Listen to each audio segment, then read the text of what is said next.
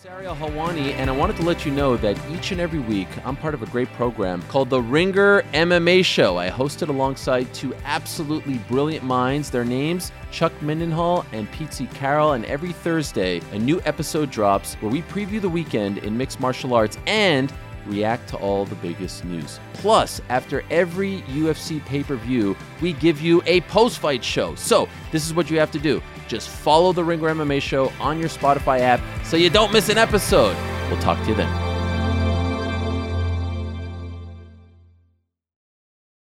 It's New York, New York, presented by FanDuel. The second half of the N B A season is here, and you can bet on the action with an assist from FanDuel, America's number one sportsbook. Right now, you can check out the new and improved Parlay Hub. Filter by odds, sport, and bet type to easily find the most popular parlays and same-game parlays all on one page. Plus, start betting on the Explore page and the Pulse and Bet Live. Same-game parlays for every N B A game. So download the app today and bet with FanDuel, official partner of the N B A. The Ringer is committed to responsible gaming. Please visit the ringer dot com slash R G to learn more about the resources and helplines available, and listen to the end of the episode for additional details. Must be twenty-one plus and present in select states. Gambling problem? Call one eight hundred gambler or visit the ringer dot com slash R G. This episode is brought to you by Lululemon. Guys, if you're ready for a new pair of pants, try one of Lululemon's A B C pants. They're made to make you look and feel good. And there's lots of different styles to choose from. My favorite, because I walk around L A every day, I like the joggers. I'm not jogging, I'm just walking fast. But if you're working out, I would try them out. And if you want something a little sleek, maybe business-like, maybe try the A B C Slim Fit Trouser. But I am a joggers guy. I just, once COVID happened, I was just like, I'm, I want to wear jogging pants and joggers and all kinds of soft pants as much as I possibly can, especially when I'm working out. Ultra comfortable and versatile. A B C pants are really in a league of their own. Buy a pair right now at lululemon dot com.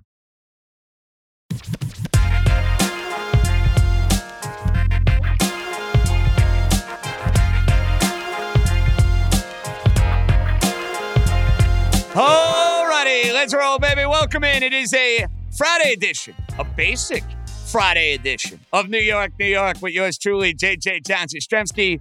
Rocking and rolling right here on The Ringer and The Ringer Podcast Network. And it, it kind of feels weird, ladies and gentlemen, boys and girls, that we're getting ready for a Friday and we're like not coming off the heels of a postseason game for either the Knickerbockers or the New York Rangers. Like uh, it kind of threw me off today saying, all right, it's eight o'clock at night and we're waiting an hour until the Golden State Warriors and the Los Angeles Lakers tip it off.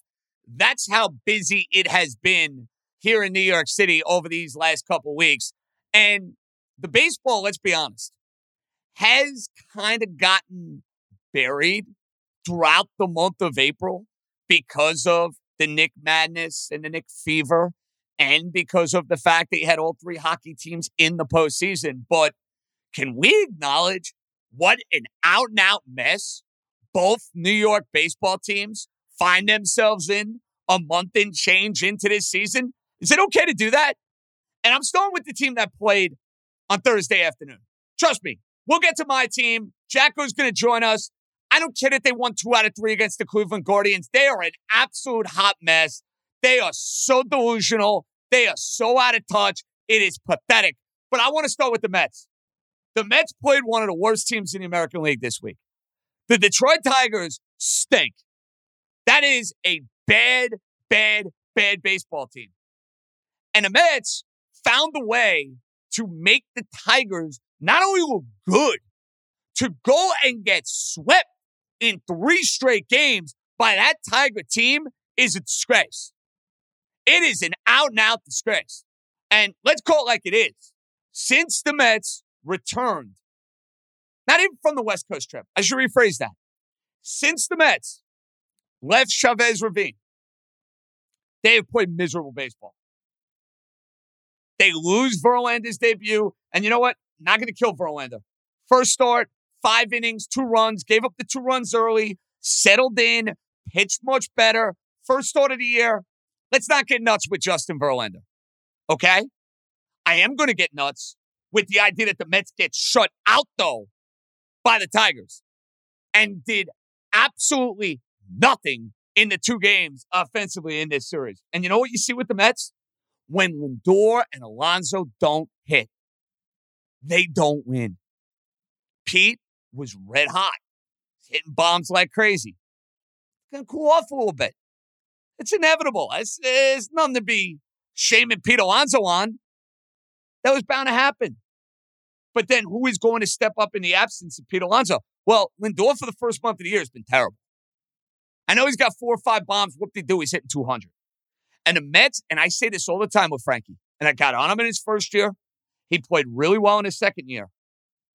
He's getting paid to be one of the best players in all of baseball. So maybe I'm being unreasonable in holding Lindor to a certain standard, because last year he was a really, really good Met. You get that year from Francisco Lindor this year, you're going to be very, very happy about things. But I hold him to an insanely high standard. Mets are paying him a gazillion dollars. He's got to step it up. He's in two twelve right now.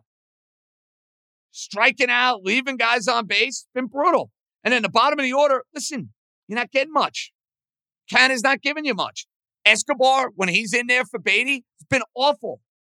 Alvarez is hitting two hundred. That's a really piss-poor week from the New York Mets. But the biggest problem to me, not the offense at the moment. That's like the elephant in the room that I'm really concerned about. And I got into it with a couple of Met fans who were trying to tell me, oh, it's no big deal. What are you talking about, J J? You're overreacting a little bit. I'm really worried about Scherzer. Scherzer had over a week after the Cuzzy sticky stuff fiasco in Los Angeles. He was... Hittable's not the word. Pedestrian's not the word. His stuff looked flat. He had absolutely no command. He had absolutely no clue what was going on with the cutter. And I'm sorry, Max Scherzer is pushing forty years old. He has not thrown the ball well this year. Don't sit there and say, oh, well, fat shit out against the Padres. Please, that was a grind for him in that start. I have not seen anywhere close to the dominant Scherzer stuff that we saw last year. I haven't seen it. And with the way he's finished up the last two years, and with his age being what it is, I'm very alarmed about Scherzer. And the Mets need Scherzer to be great. See, that's what everybody is missing. It's not a matter of, oh, well, he's going to straighten it out. I would hope so. I, I would hope that he could be an above-average big league pitcher. I would freaking hope so. The Mets need Scherzer and Verlander to be amazing for this team to go and be a championship team. That's how they're set up. They're built around two forty-something, thirty-eight, thirty-nine-year-old something pitchers. And if I got the ages wrong, I don't give a crap. But you know what I mean. Close enough. And I'm worried about Scherzer. Could Scherzer go and pitch to a three seven, three eight E R A? Yeah, sure. But is Scherzer going to be great when you need him the most? Is he going to dominate? You're paying him to dominate. You need him to dominate. If he's going to be a five and fly, five inning, two run, five inning, three run type of pitcher, the Mets got serious problems because the rest of their rotation right now is hurting. Their bullpen is not particularly deep. And that's with really good work out of David Robertson. And I think it's pretty obvious. What you have in the American League East and the National League East, the Braves are much better than the Mets. As of right now, they're much better. Where do, where do Mets better than the Atlanta Braves? The Brave lineup is way deeper. The Brave pitching, they got more answers. The Braves are a better baseball team than what they were a year ago. And they beat out the Mets. And I don't know if the Mets are as good as they were a year ago. Both baseball teams are kind of in th- this position where we could be sitting here Memorial Day and both are dead in their respective divisions. That's not outlandish. The Mets, they need to turn this around from a division perspective very quickly. Because I think the Braves are the sort of team that can go and run and hide. Just like, and it kind of transitions me into what we have coming up each of the next two weekends for the New York Yankees. The Yankees now have seven games with Tampa Bay. The Yankees, believe it or not, won two out of three against the Cleveland Guardians. Stunning, because they flushed the game down the toilet on Monday because the manager was just beyond incompetent with the way he handled Herman. We had to do uh, a lot of Yankees on our Ranger Devil Game seven show because I was so disgusted with how that ninth inning played out. And then I got Boone yesterday in the game, yanking Marinaccio after twenty-four pitches with two outs and nobody on. He can't wait to get Clay Holmes into the game. And I know Brian Cashman is the bigger problem. And Brian Cashman, we'll get to his comments in a moment, and how tone-deaf and how silly and how nonsensical they were. But the Yankee manager is so bad and is so in over his head. And for those of you who give him a pass, including many members of my brethren in the media, shame on you. Like, watch the games. The guy's not good at his job. It's not personal. He is not a good big league manager. He has zero feel for the game. Zero. Monday and Wednesday were a microcosm. But then I got to hear Cashman. We're a championship operation. Brian, Brian, I know you have these sit-downs and these little powwows, and you've seen turnarounds in the past. I get it. Shin-Ming Wong and two thousand nine, and, you know, you have a winning year every year. What they do? The Yankees have not, forget about winning. They have not been to a World Series since two thousand nine. Do not lecture me, and do not lecture the fan base around the idea that, oh, everything is going to be fine in Yankee land because we're the best. See, that's the problem with the Yankees. It's a big problem. They think we're the idiots. They really do. Their front office, their G M, the manager, we're the idiots. How dare you question us? How dare you complain about us? Yeah, I am going to complain about you. You're the Yankees. The Yankees. The idea that your process and your methods and the way you do things is holier than thou. And it's the way of the force on May the fourth, might I add, in Major League Baseball. Don't lecture me with that bullshit. You haven't won a World Series and been to a World Series in thirteen, going on fourteen years. And you're about to be dead and burying the division. Because the Yankees right now are nine games back at Tampa. They got seven games coming up over the next two weeks. No Judge, no Stanton, no Rodon, no Severino. If the Yankees play well, four and three would be a miracle. Three and four, honestly, they kind of held their own. You're going to kill the Yankees? They go three and four with the team they're running out there against Tampa? With the way Tampa's looked and with the way Tampa's played this year? Eh. Not going to kill them for that. But three and four, you're ten games back. And if it's worse than that, well, we're talking about the wild card before we even hit my birthday. May fifteenth, you should not be dead and buried in the division as the New York freaking Yankees on May the fifteenth. We are heading down that slippery slope. I am very fearful for what you're going to see with the Yankees in Tampa this weekend. They never play well there to begin with. So say a prayer over the next few days. Light a couple of candles. I know that'll be uh, my M O. Maybe lighting those candles outside a hotel room in State College, Pennsylvania, but whatever. Now, before we get to calls, the N B A killed us with the scheduling. And maybe it's a good thing for Randall. Maybe it's a good thing for Brunson. Who knows? Maybe it's a good thing for Jimmy Butler. Having to go from Tuesday to Saturday in an N B A playoff series, it's just it's hideous. It's absolutely hideous.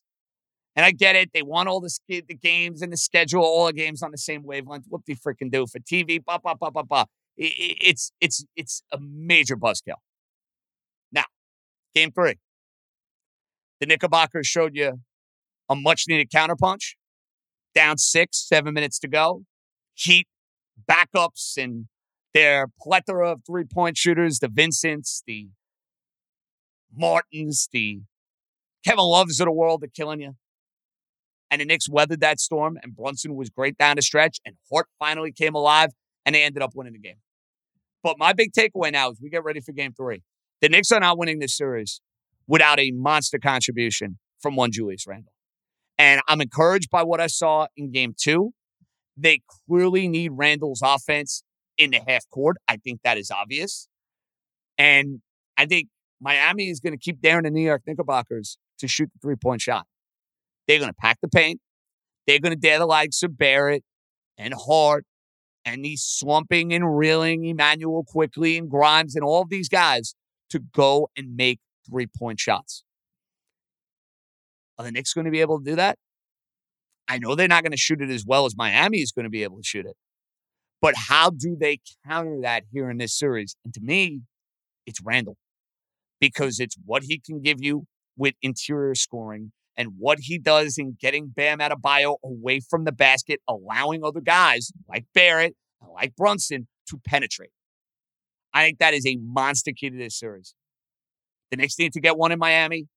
I think we would all sign on the dotted line for Wednesday night, being back at Madison Square Garden, all knotted up into a piece. I think every Knicks fan would sign on the dotted line for that immediately. But it's going to require the Knicks, who have been a very good road team all year, to go and play well against a very feisty and an extremely well-coached Miami Heat basketball team. So buckle up. A lot in front of the New York Knickerbockers. And we'll have our live show Saturday after game number three, late afternoon, early evening. We'll have a pod on Sunday. And then we will be in Miami. The flight is booked. I will be in South Florida on Monday. Very much looking forward to it. Get a little sun, maybe get a little golfing in the morning, and then we will chat after game four of the Eastern Conference semifinals. All right, we'll take a quick break, do some voicemails. We'll have a Yankee therapy session, which is so much needed with Jacko. And then Larry told me he's going to take it easy on me with the trivia. We'll see if he promises. Uh, on that note, we shall see. All right, voicemails are next. Oh, hold up. Smell test. Go ahead, sniff those pits. Now, your bits. Feet, toes, come on. Ugh. Could be fresher, right?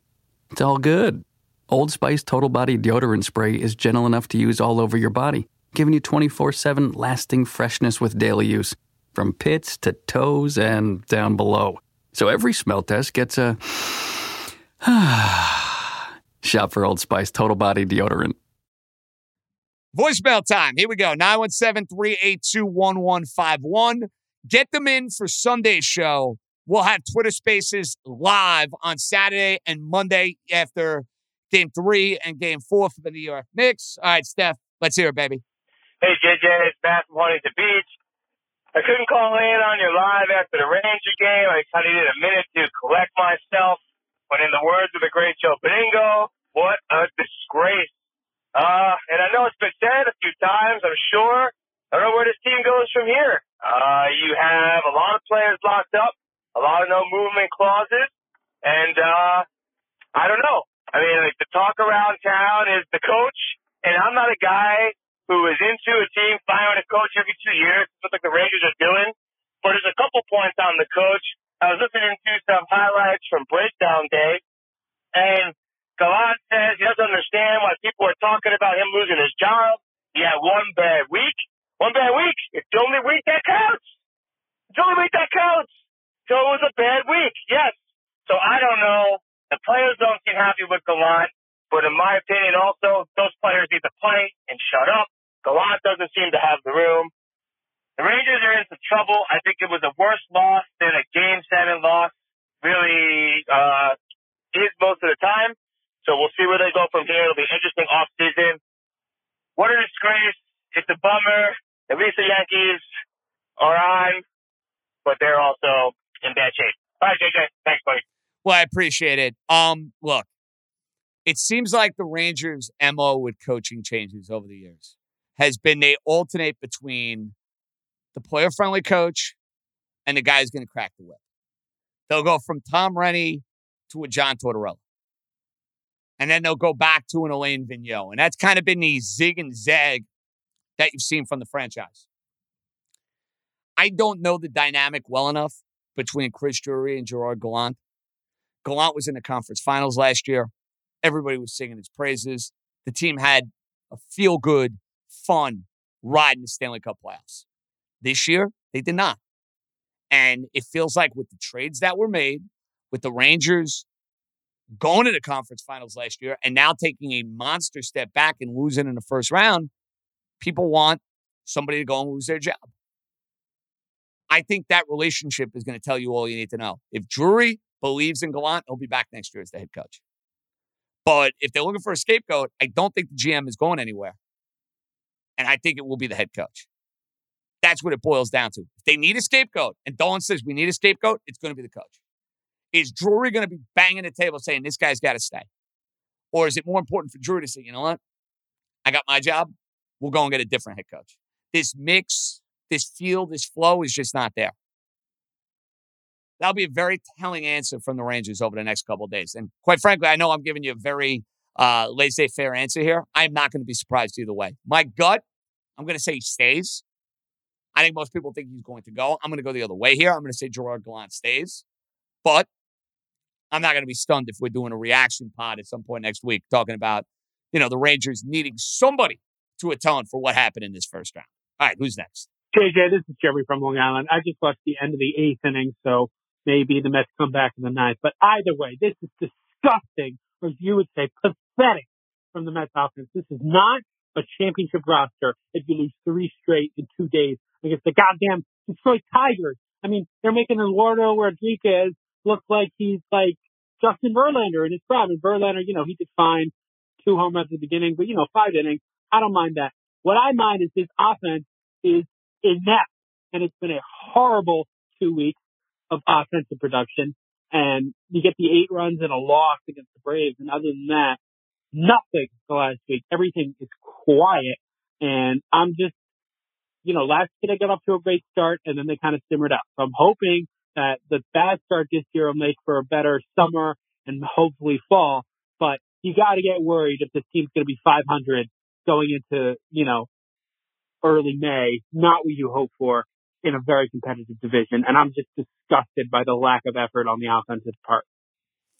I totally understand that. Getting shut out by the lowly Detroit Tigers is a major problem. And you don't love the Mets against left-handed pitching. You don't. It feels like this lineup is way weaker against left-handed pitching for whatever the reason. Maybe that's neutralizing Nimmo and McNeil and whatever the case may be. You want a positive? Beatty is a positive. He's a guy I want to see play. He's a guy I want to see do his thing. If Beatty and Alvarez can lengthen out that bottom of the order, the Met lineup looks a little different. We saw that in the Atlanta games earlier this week. But they go as the two top guys go. Listen, sometimes baseball is very simplistic. For the Mets, it's very simplistic. When Alonso and Lindor hit, they win. And when those guys don't hit, the way this lineup is built, they struggle to score. They're going to hit. I'm down on Lindor right now, but he's going to hit. He's going to come around. The elephant in the room for me with the Mets, they got to get Scherzer figured out. Because if this is the version of Max Scherzer you're going to have, the Mets are not winning anything this year. It's really as simple as that. Who's next? What up, J J? I'm calling from Vietnam, so don't mind the motorbike. Uh, just one quick question about the game yesterday. Uh, do we, you know, consider starting Quickly in that two spot? Because obviously he's not contributing the way he should be. Um, he's a guy who can who needs to get going, and, and I think that starting him is probably the only way or the last chance you have to figure him out. Because what's the point of continuing past Miami if he's not going to be a, a big contributor for us? So that's all, J J. Love the show. Take care. Well, I love the support and the love from the country of Vietnam. Holy moly.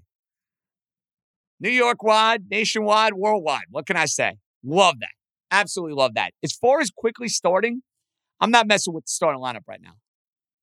I know you're going to make the argument maybe putting Quickly in the lineup, in the starting lineup, is going to get him going. I, I don't, I don't subscribe to that theory. I want him getting touches. I want him running the second unit, which he did a very, very good job of for a good chunk of this regular season. I know he started in some spurts for the Knicks in the absence of Jalen Brunson, but uh, for game three at least, I'm not going in that direction. And I got to wonder with Quickly if he's going to keep shooting poorly. And I know the Knicks need him, and I know he was a big part of what they did in the regular season, but he only played nine minutes in game two. Are we going to see him play that amount in game three, maybe even less? But the Knicks are looking for a different answer? It's tough to figure. It's hard to fathom what has happened here with Quickly in this postseason. He's not played well. He's not played well at all. Barrett, you look at after game two in Cleveland, it's been great. Didn't have a great second half against Miami in game two. But for the most part, R J Barrett's done a fantastic job. It's waiting for Quickly to get going. But you can't keep him on the floor for thirty minutes if he's going to be net negative. Can't do it. Not going to fall, and I'm not going to fight Tom Thibodeau on that. Let's take one more. Let's hear it, Steph. Hey, J J, it's Anthony from Tom's River. Um, normally I have a question for you. This may just even be a rant. Uh, I know someone's got a comment on this Aaron Boone, you know, these baffling decisions over the past couple of games. And it just drives me crazy, and re- especially in recent memory, of the terrible decisions and the decisions that they constantly stick with on a yearly basis. You know, us as fans, and, and I know you guys in the media, we see this all the time with, like, what they're doing and what they're still sticking with. Like, Gleyber Torres, we knew couldn't play shortstop. They dragged that out all year. I K F, we knew he couldn't play shortstop, and they backed it up with all these ridiculous defensive nectar. They were late to the party on that, too. And now with this Clay Holmes thing, look, I know Clay Holmes had a wonderful start to the season, and he, and, and he pitched great. But you clearly knew towards the end of the season he was such a liability. The guy doesn't have control of the plate, which is probably the last thing you want to do for half our closers, to bring him in in the ninth inning with no control or just not understanding what he's going to do. And then you continue to do this time after time this year, where he's not right to be put in these high leverage situations. And we see it, and I just don't understand why Boone and Cashman are just stuck on just treading water and just sticking with these decisions and not, like, adapting on the fly. And it's just, you know, it's frustrating as a Yankee fan. I, I obviously, I think they'll right the ship still, because, you know, last year they got off to a hot start and then they kind of like hit a lull in August. Maybe they'll do a reverse course of action this year, but it just drives me crazy. Um, no question, just a rant, and uh, just want to hear your thoughts on it. All right, J J, thanks. They are stubborn to a fault. They are stuck in their ways to a fault. That, to me, is one of my biggest problems, if not my biggest problem, with the Yankee regime, where we stand in twenty twenty-three. We're in a position in which the Yankees, they believe what they're doing is working. They look at their last seven, eight years and say, you know what? We've had a good run. We've been in the American League Championship Series a couple of times. We've been in the playoffs every year. We're right there. We're as good as anybody. You're not. The bar has been lowered. That's my issue with the Yankees. That's my problem with the Yankees. Shame on them for that. The idea that the Yankees are running out a championship operation, based upon what? What Yankee fan in their heart of hearts honestly believes that they are running out a championship operation each of the last seven years? They're not. And they're moving further away and not closer to that goal. Looked like they were getting closer last year, and then they got humbled by the Astros. They look like they belonged on the same field as the Houston Astros. And my fear is we're going to see them with the Tampa Bay Rays, and we're going to be saying the same thing in a couple of weeks. That's eleven, twelve, thirteen games out of first place. The Yankees got to look themselves in the mirror and be real with themselves. They really do. Speaking of some Yankee therapy, it's needed. Our buddy Jacko. It's been a while. It's long overdue. He joins us next. You know, I've gotten a lot of requests in this Yankee tailspin over the last couple weeks. Where is Jacko? Is Jacko doing all right? Is Jacko hanging in? Um, I think a much-needed Yankee vent session is in order, my friend, even though the Yankees miraculously won two out of three against the Cleveland Guardians. That's neither here nor there. The team is a hot mess. The season has been rotten and miserable. And I hope everything else is going okay. It's good to see you. What's happening? It's good to see you too, J J. You know, I got to tell you, I was doing something in the kitchen before we started recording, and I sliced my finger. So even when you were talking about the Yankees on a podcast, you cannot avoid injuries. I was going to say, you fit right in. You fit it. right in. Bader, Anytime, Peraza, Judge, right. Jacko. Yeah, it sounds that's about it. right. All the greats. And so, but unlike Carlos Rodon, I'm going to play through it. So I'm ready to go. I'm ready to go. One of these days, you and I are going to have a happy podcast about the Yankees. I think we had one last year after they got off to their hot start, right, early on in the uh, season. But then they then we had too many bad, uh, too many, way too many bad podcasts. uh, where we were mis- not bad podcasts. They were great. I mean, we were miserable. We were sad. That's what I meant. The Jeter ones um, were good. But anytime we talk about the current Yankees, it's never a happy occasion, is it? No, it sure beats us down, whether we're talking about Brian Cashman being delusional, whether we're talking about Aaron Boone being completely clueless and in over his head and making me go uh, red to the face on television.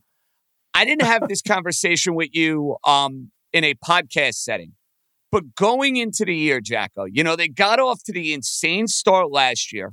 We were giddy at the end of June. We were fired up at the end of June. But really, in the second half of the year, the Yankees were a five hundred baseball team. They had such a big lead that it really didn't matter in the grand scheme of things in the American League East. Mm-hmm. They barely got by Cleveland.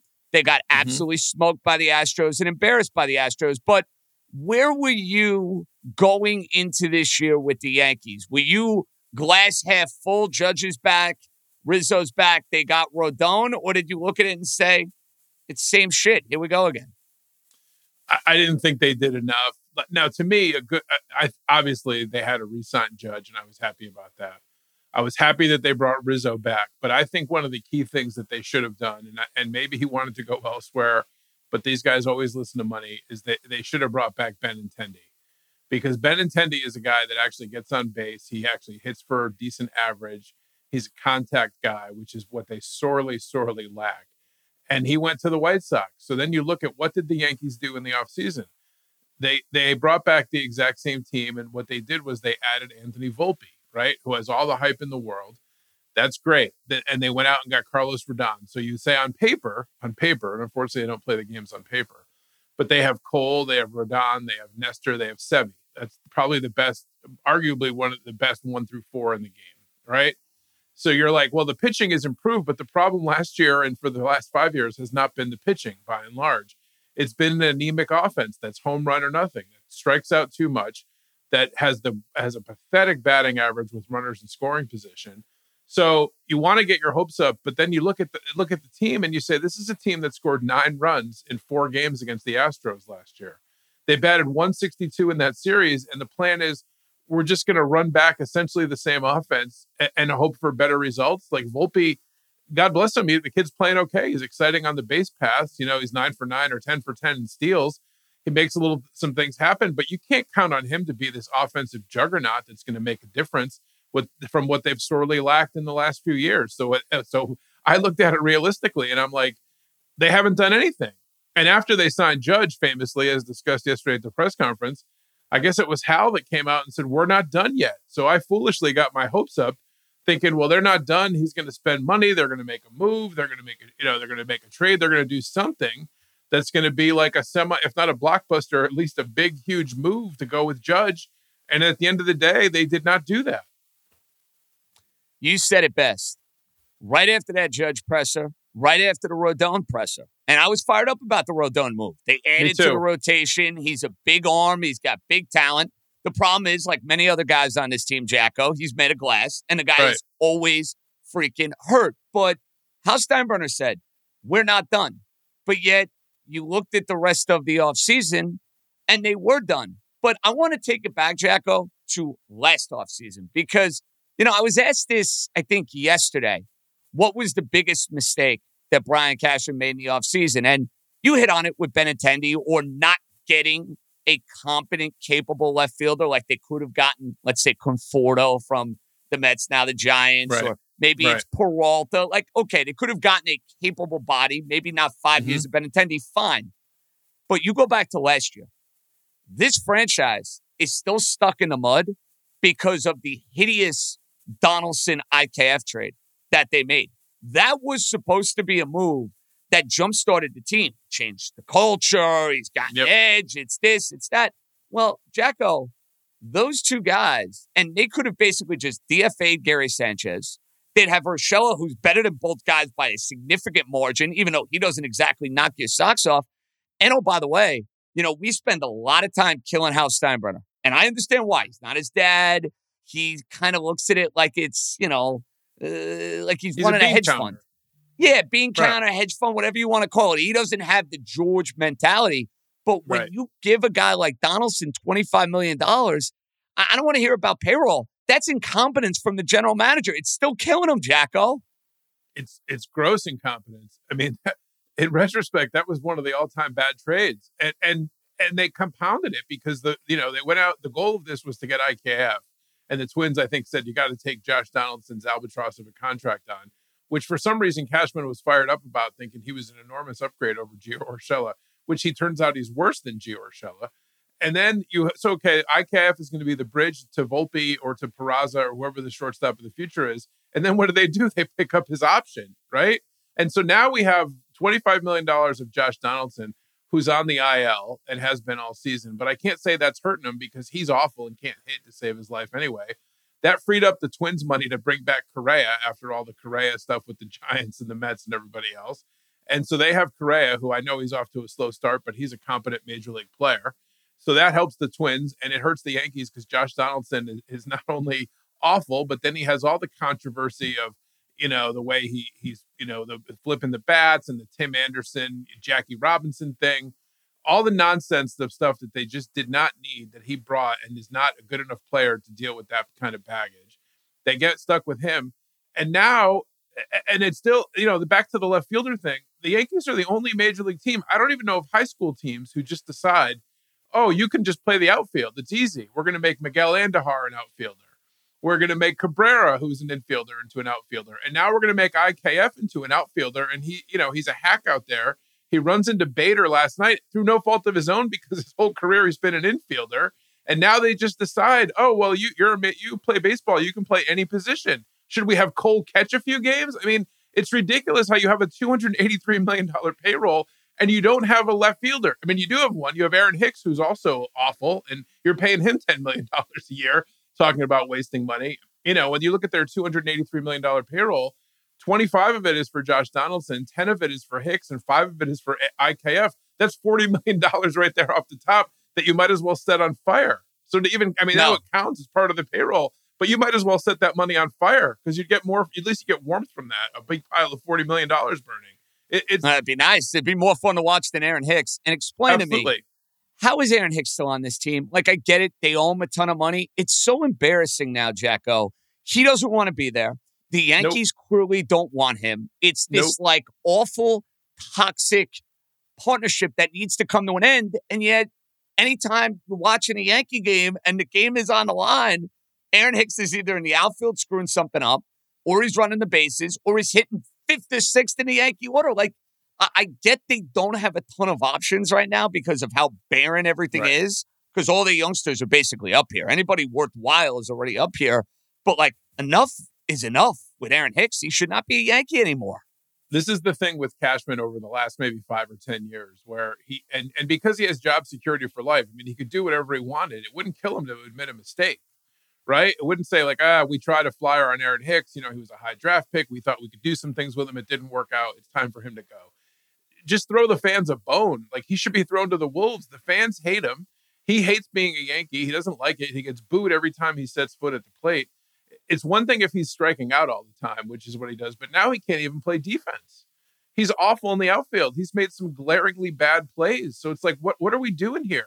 No, no. It's like you're in a bad relationship. What what are we still going out with each other for? Let's just go our separate ways, you know? Like, everybody will be happier. Cashman, but Cashman won't admit a mistake. And, and you know, if you're Hal, you're already eating twenty-five million dollars on Donaldson, who's worthless. Is it, would it kill you to eat ten million dollars on, on uh, Hicks, who's also worthless? I mean, let's just cut bait at this point. It's ridiculous how he's still on the team. You know, Jacko, you mentioned the job for life. And that's basically what it is for Brian Cashman, because I get as ticked off and you get as ticked off as anybody when it comes to decisions that are made and the overall arrogance from the organization. I mean, Cashman coming out yesterday and basically saying, yeah, we have a we have a championship operation. Brian, you haven't been in a World Series. Forget about winning it. You haven't been in a World Series in thirteen years. Don't lecture me on championship operation. This is not two thousand five. Don't don't sit there and tell me that this is, you know, a couple of years away from the glory years and all the championships. It's a long time for the New York Yankees. But the G M and the manager, as fed up as we are with both of them, the harsh reality is, Jacko, they're not going anywhere, right? Like, I think even if the Yankees bottom out this year, which they won't, by the way, the no, Yankees will nothing. go and do what they always do. They'll get into yep. the playoffs. They'll win ninety games. but they will flame out early. They will not have any chance of winning a championship, and it will be the same old conversation that we've had for each of the last thirteen years. But like, for all of the frustrations that you and I may have, the bottom line is this G M is not going anywhere. And if this G M is not going anywhere, then this manager's not going anywhere. No, nothing's going to change. And I mean, that's, that's the disgraceful thing, is that like the, the culture has become, you know, it's like the Dolan Knicks with, with Isaiah Thomas, where everybody knew it's completely dysfunctional. It's just not working. And you have this stubborn owner who either didn't care or, or just is, you know, is not going to make any changes because he loves Brian Cashman, and they're going he's going to be there forever. I mean, he he's done so many things. They haven't even, forget winning a World Series, they haven't been to one in fourteen years. And then a couple of years ago, he comes out and says, well, it's like we went in two thousand seventeen because the Astros were cheating. Yeah, but the Yankees are not a team of what well, we we almost went, or we shoulda, coulda, woulda. You didn't. Like, we, it's not, we're not the Colts where we hang A F C finalist banners, you know? This is the New York Yankees. Last year, he gave a press conference at the end of the year when he got a couple of hard questions about, you know, does anything in the analytics department need to change? Or any, and he said no, because the process worked. It's not, he literally had a quote where it said, it's not the result that matters, it's the process. Like, that's, you know, that's like saying to the captain of the Titanic, well, you hit that iceberg, the result wasn't there, but the process worked because you were driving the boat. I mean, what are we doing? And they have this, they have this notion now. It's like their mantra that, that, well, we just, the key is to just get in the playoffs, and everything in the playoffs is luck. It's all luck. And they, he, he's come out and said that, oh, it's just luck. And our luck, one of these years, the luck's going to go with us. They hired Omar Minaya this year. And I read a quote from him immediately when he was with the Yankees. And he says something about, oh, Cashman's the best. Yankee fans don't understand how spoiled they are. And, you know, the postseason is totally luck. What business? Like, who leads their life? Like, well, it's all just luck. Like, do you sit around as a media mogul, as a, as a New York sports journalism star, and say, I'm not going to call any guests today. I'm going to just hope the luck comes and they're going to call me, you know? At a car dealership, did you sell any cars? Well, we weren't lucky. Maybe next month I'll sell a car, or I'll sell a house as a real estate agent. This is the New York Yankees, and your your your thing now is eh, the motto is like, eh, shit happens. Like, man, one of these years it'll be us. I mean, I can't believe that's acceptable. But because he's, you know, Hal's third brother or whatever, he he's never going to get fired. And when you've been there as long as he has, and you have like this institutional rot to now be the New York Yankees and say, eh, one of these years it'll come up lucky, and maybe it will, maybe it won't, whatevs. It I, I, it drives me crazy. You know, I wouldn't, if they, look, if they try and their players fail, you know, they're racked with injuries and there's problems, okay.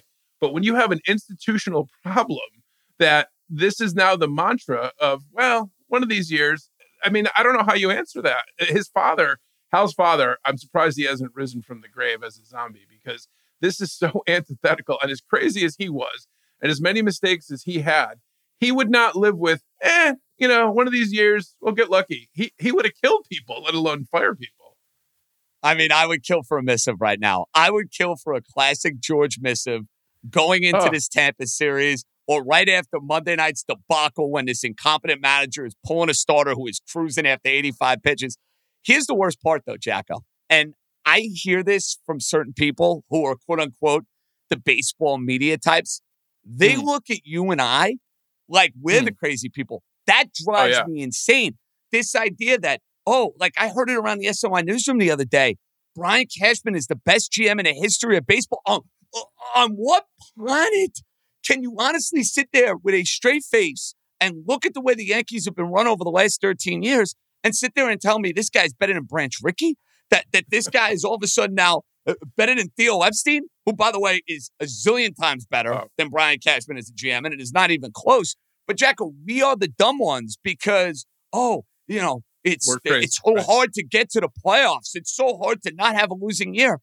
Give me a break with this. The the narrative from some of the baseball media giving Cashman and Boone a pass is so nonsensical. But we're, we're the stupid ones, though, Jacko. We're the, we're oh, the they think, ones. Well, they, they really, like, you know, if you... I spend a, too much time on Twitter and I, a lot of Yankees Twitter. And like, I, I like if they had any idea of how hated they are, all three of them on Yankees Twitter, at least the Yankees Twitter I follow, like they, they are despised by people that are the true lifeblood fans, right? I don't mean the corporations that have season tickets or the media that, you know, feeds them all the time. I don't care about that. The true diehard, longtime fan despises them, and they can see all these mistakes and the culture of losing that has now become ingrained in the Yankees. And the Yankees have so many advantages, right? Playing in New York with their finances, owning a T V network, being the New York goddamn Yankees that players want to play for, the pinstripes, the legacy, the history. To, to, I, I don't care if you don't, you're not going to win the World Series every year. You're not going to go every year. You should be there more frequently than in every fourteen than fourteen years and counting, because they're not going this year. Let's face it, they're not going this year. So it's going to be fifteen, and then we're going to and Cashman's still going to be there. He he is living off the glory that Gene Michael gave him with the Core Four back in the nineties, which were totally Gene Michael teams that were built with all those guys. And he he's won one World Series on his own, essentially two thousand nine.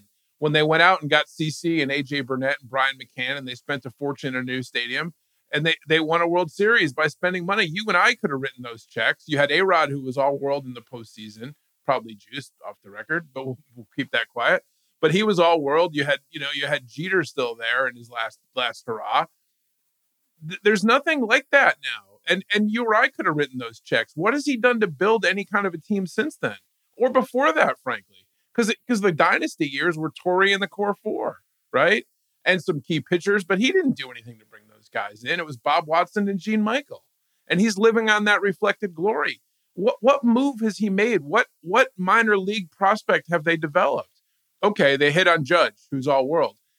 They never liked Judge as a prospect. The ones they liked were Greg Bird and Gary Sanchez, who were nothing. Gleyber Torres was the number one prospect in the game. He's good. He's okay. Has he lived up to that hype like every other number one prospect? Is he Wander Franco? You know, has he lived up to any kind of that hype? I, I would say he has not. Clint Frazier was a top five prospect, right? Or a top ten prospect. What happened with him? Like Cashman, forget trades. I mean, God, we'll go through the, the history of trades. You know, every guy he traded for last year at the All-Star break is out. Efros, Trevino, Montes. They're, you know, okay, injuries happen, but do they happen to everybody? Like, do we do any due diligence whatsoever in looking at these guys? So, okay, trades, you could hit or miss. How about prospects? Can we hit on either prospects or trades? But they don't hit on any. And then, and then, you know, the New York media says, oh, if he got fired tomorrow, the, every other twenty-nine other teams would be knocking on his door. G- good. That would be the best thing to happen to the Yankees. Go right ahead. And I used to defend Cashman, Jacko. For a long time, I was kind of one of these guys that said, listen, they never bottomed out. They had to go through the rebuilding of losing a Jeter and losing an A-Rod and a Posada and Mariano. Right. Like, that's tough. And absolutely. I applaud the fact that they stayed respectable. But then when it gets to a point where you are now plateauing and you're trending in the wrong direction and you're not changing the vibe, the feel, the culture of the organization, you're the man most responsible for the Yankees being an underwhelming product. I, I think we'll agree on that. Like, it's a one hundred percent Cashman problem. Now, that said, it is amazing that you can watch this manager, and he is not getting better at the job, Jacko. He is either just as bad as he was when he started in twenty eighteen, or he's getting worse. Between, I, I don't know what was worse. Herman, eighty-six pitches, a base hit, a two-run game. He can't wait to get Clay Holmes in the game. Or yesterday with two outs and nobody on, Marinaccio's dealing. Now let's let's go bring Clay Holmes in, because all our notes and our binder says, oh, well, you know, Marinaccio after twenty-four pitches, he can't continue to keep pitching. Therefore, we have to go to somebody else. Like, it is just beyond me, Jacko. And I know we rag on a manager all the time. Anybody who listens to us knows we think he's not very good at his job. And by the way, we're right about that. He's right. Not very good at his job. Anybody who's going to try to tell you otherwise is totally lost. But he, in a nutshell, should not be excused as well from no. the absolute joke that the Yankees have become. Because you watch him manage a team day in and day out. It is embarrassing, dude. It's embarrassing. I mean, you got to have a feel for the game. You got to have a feel for the player. You got to have a feel for the situation. And he does not. He brings, you know, Herman out of nowhere, right? Because Herman is either he's great or he's horrendous. Well, he's terrible, and, yes. And he was fantastic on Monday night. You know, he gets, goes into the ninth inning.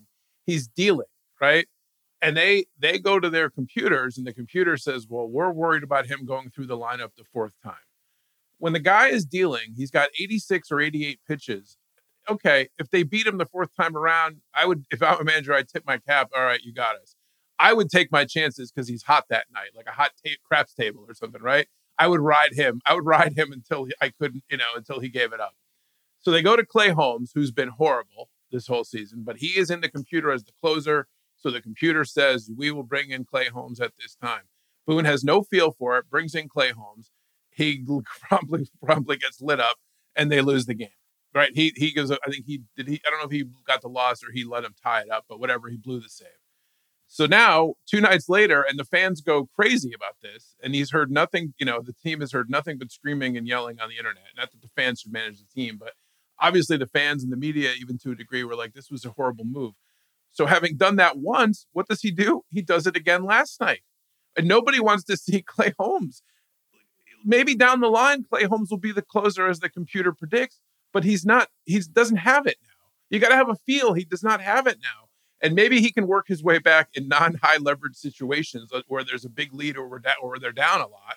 And he can work through the kinks until he gets it back. And then maybe by the end of the year, he's dealing again and he will be the closer. But you to bring him in two nights later after he blew it once and then he blows it again. And at the post-game press conference, he gets asked about it, which I watched. And he's like, oh, Clay Holmes was coming in there. He was coming in because that's what the computer told him to do. That's what the front office says.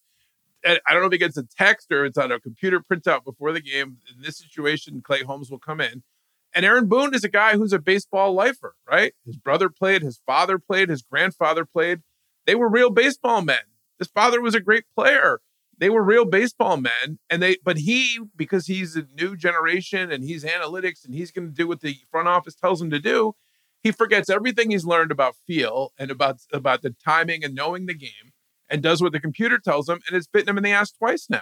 And it's like, I don't understand how you can manage that way. I just don't get it. I, I mean, and they're, and you know, the analytics thing, I understand I'm an old school guy. I'm yelling at clouds. Everybody does analytics, but it appears that the Yankees analytics crew, it ain't working. Can we get some new analytics guys? Can we try a different Ivy League school in the front office than the one we have now? Because this one isn't working. It's not. I mean, show me what they've done, you know, in ten years, that to show, show me what they've done that's been successful. But the process works. Their computers are generating the right algorithms. So the process is working. No championships have been won. No, no pennants have been won, but the, the algorithm is running properly. We're happy with everything. I'll tell you a team's process that's working. The Tampa Bay Rays. They have these sort of nerds. They have these sort of Ivy Leaguers that you right. and I would die to have in our front office because Completely. They have a fifty million dollars payroll, and yet they are leaps and bounds better than the New York Yankees. And Jacko, even though I think both of us are of the belief the Yankees will turn it around, do just enough to make the playoffs, and then do very little in the postseason, they may be officially buried in the American League East these next two weekends because they're not going to have Aaron Judge no at Tropicana Field. They're not going to have him probably the following weekend at Yankee Stadium. No Judge, no Stanton, uh, no Rodon. Still waiting on Severino. And we know this. You don't get as many games with Tampa Bay now with this schedule, the way it shakes right. out. You only get them two times at home, two times on the road. They have seven games with a team they're already nine games back of. Mm-hmm. I think it's fair to say, Jacko, the American League East, from a Yankees perspective, will be over by my birthday on May the fifteenth. Do you agree with that? Oh, it's extremely possible. Yeah, the, the way they're playing and the way the Rays are playing, it's oh, it's beyond question that that's possible. I mean, I think Cole pitches at some point, and he's you know we got to give him props. He's been lights oh, out. He's been awesome. He's been he's so been fanta- good. He's been the best pitcher in baseball. He's been fantastic. And you know, you, you, and I love Judge. He's off to a little bit of a slow start, but I love Judge, and and I hate to see. Once more, another year in Cole and Judge's primes get ruined here.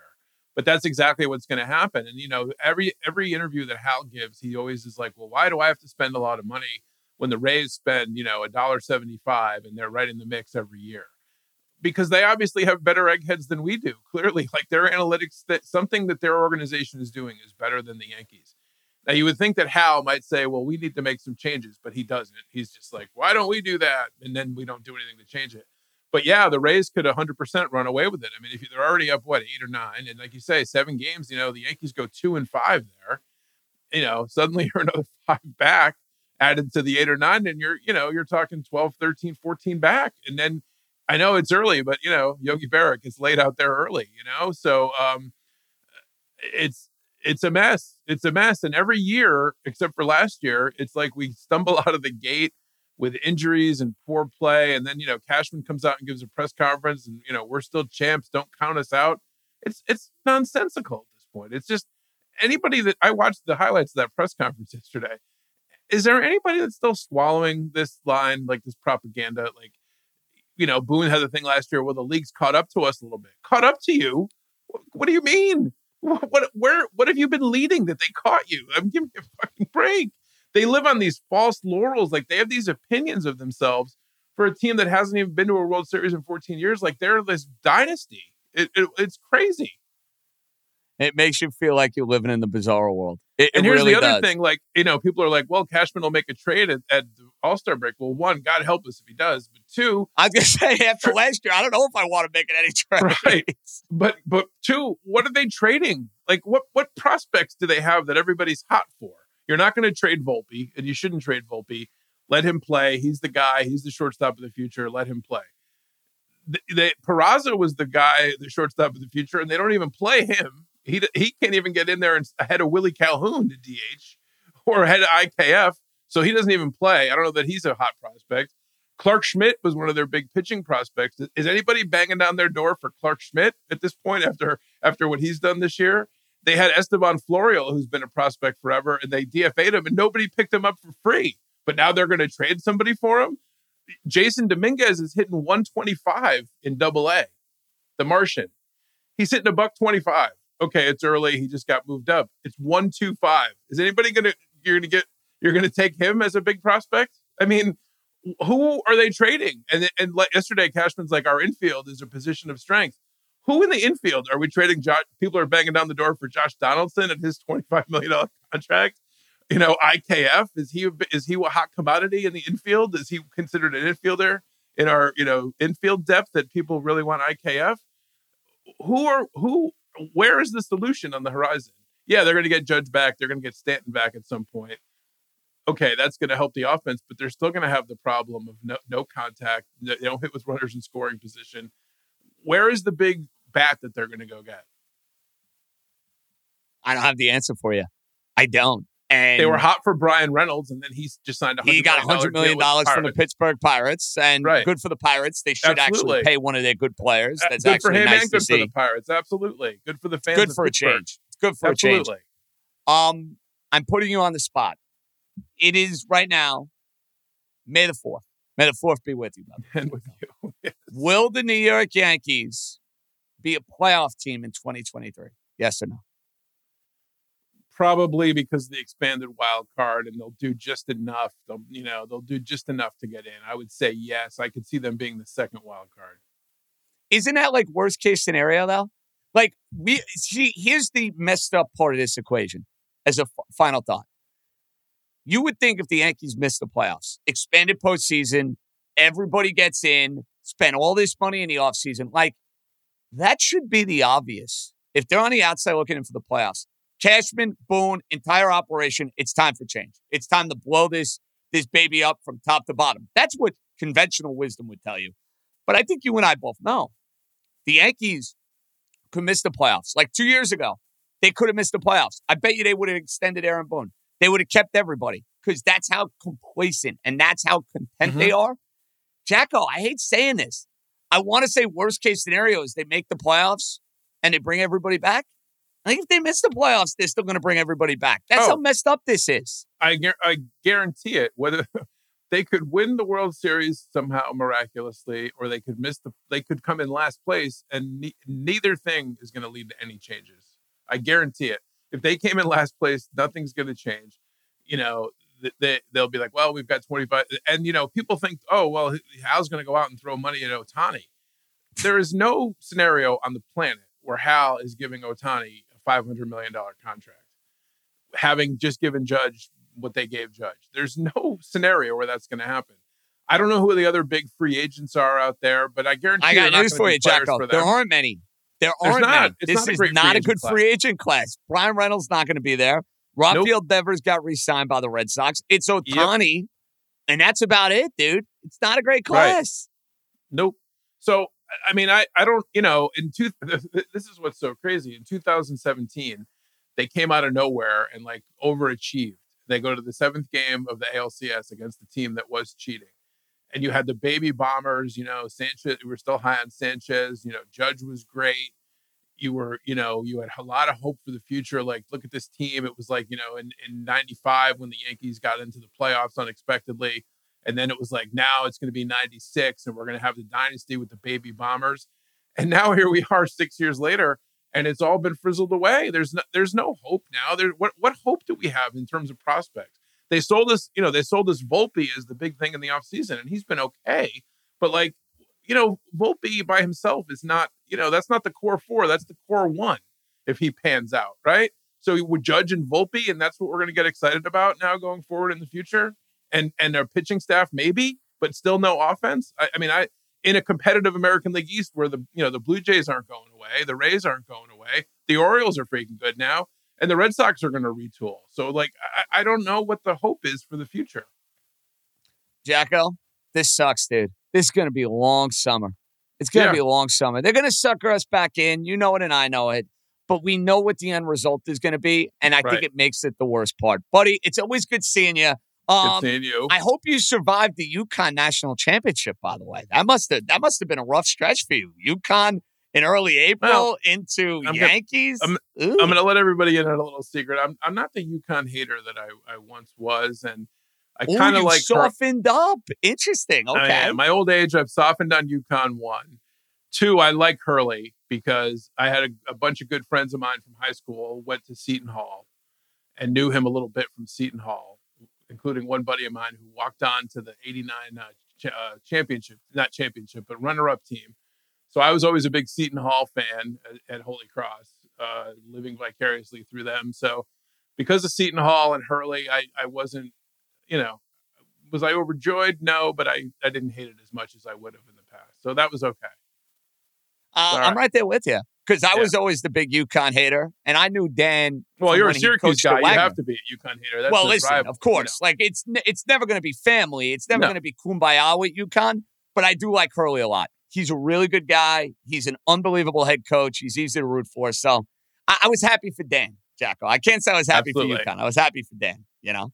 Right. Well, you know, my well, daughter buddy, is a junior in high school, and she's looking at schools, and one of them is UConn. So, you know, I can oh be on this podcast in the future wearing the wearing the UConn hat and the UConn sweatshirt and, a, you know, Gino Auriemma jersey or something. You never know what could happen, so. Comes full circle. Listen, it's always great catching up. Uh, by the way, you got to see when it comes out the Yogi Berra documentary. Oh yeah, I'm uh, excited was, for that. It was so freaking good. The Reggie one was good, not great. Yeah, I've been meaning opinion. to watch that. Yeah, I've been meaning to. We'll watch have to that. get your scouting report the next time you come on on both Reggie and Yogi. But you're gonna love Yogi. Sounds it was good. Amazing, dude. Sounds good. I'll I'll check it out. All right, Jacko. See you, buddy. Good times. See ya. That was needed. Always fun with our guy Jacko. Trivia time. Larry, please, for the love of God, take it easy on me, pal. Take it easy on me. I need a mulligan. I need I, I need an easy one tonight, so I hope you deliver. What do you got, pal? J J Larry, in twenty seventeen, two guys hit four home runs in a game. Can you name them? The second one is, who's the last pitcher to strike out ten or more batters in his major league debut? Hint, it's an American League pitcher. I'm out. All right, Larry, I'm going to start with question two. Last American League pitcher to strike out ten or more in his debut. This is a tough one. This is a tough one. Because strikeouts are just so arbitrary. So you don't know if it's going to be a brand name or it's not going to be a brand name guy. I'm taking a shot at this one, Stefan. Is it Blake Snell?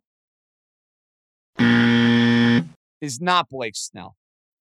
Am I like in the right ballpark or do I got to go further back? You actually got to go further up. Ooh, it's very okay. recent. Very recent. See, within the, the last five now years. Now with the strikeout numbers, it's crazy. Within the last five years. Okay. Correct. In the last five. Within the last five years. ten strikeouts in a debut. Is it Shohei Ohtani? It is not Shohei Ohtani. I'm going to take one more guess at this and I'm going to get a hint. Last five years, debut, ten or more strikeouts.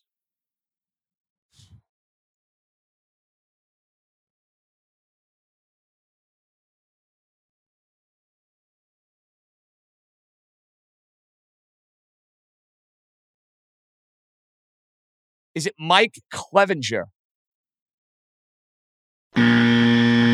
Not Clevinger. All right. Give me a hint here, Steph. Interesting you say Mike Clevinger. He played for Mike Clevinger's former team. Okay. So the Cleveland Indians, Guardians. I like that. I like that. Is it uh, Zach Plesac? It's not Plesac. All right. I'm taking one more guess at this, and then I'm waving the white flag. Is it Shane, my favorite Justin Bieber? Uh, who is it on Cleveland? Tristan McKenzie. Tristan McKenzie. twenty twenty. I mean, I basically gave you every Cleveland pitcher, and I couldn't name Tristan McKenzie, who, by the way, I'm salty at because he's on my fantasy team. Uh, killing me right now. All right. Rough one, Larry. twenty seventeen, two guys. forty bombs or four bombs. Hmm. Hmm. Hmm. Hmm. Hmm. Four bombs in a game. Guess one, Joey Gallo. It's not Joey Gallo. Okay. Guess two, J D Martinez. Proud of myself for that one. Proud of myself for that one. Because I remember that game. Four homer game. J D Martinez is one. I want to say the other guy's on the Dodgers. I do. Is it Cody Bellinger? Uh, give me a hint here, Steph, for this second guy, or I could be here forever. N L Central. Uh, you might. He was an all-star once. He's not a household name for sure, but he, he, he he's not like. Eh. He's a he's a middle of the pack kind of guy. What, te- middle what of team? Middle of pack kind of play. Will that give it away? Um, I don't think it will, but let's try it. The Reds. Is it Suarez? It's not Suarez. It's not Joey Votto, because the way you phrased it basically told you all you needed to know. Cincinnati Reds. God.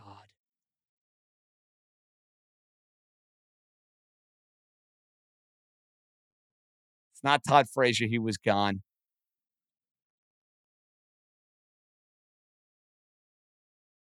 Oh, is it Jesse Winker?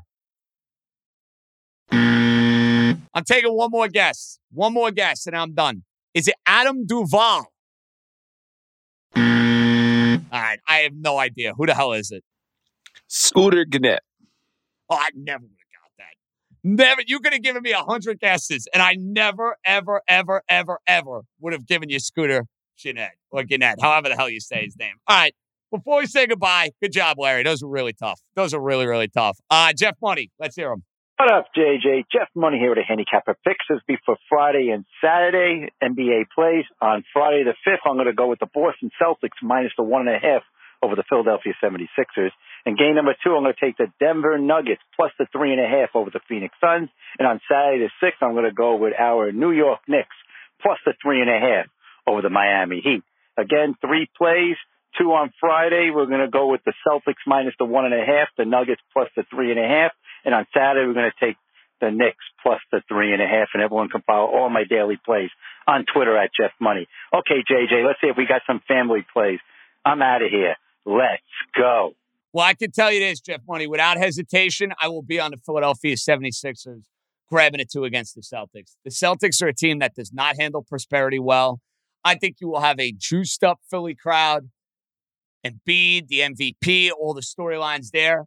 I will be on the Philadelphia seventy-sixers.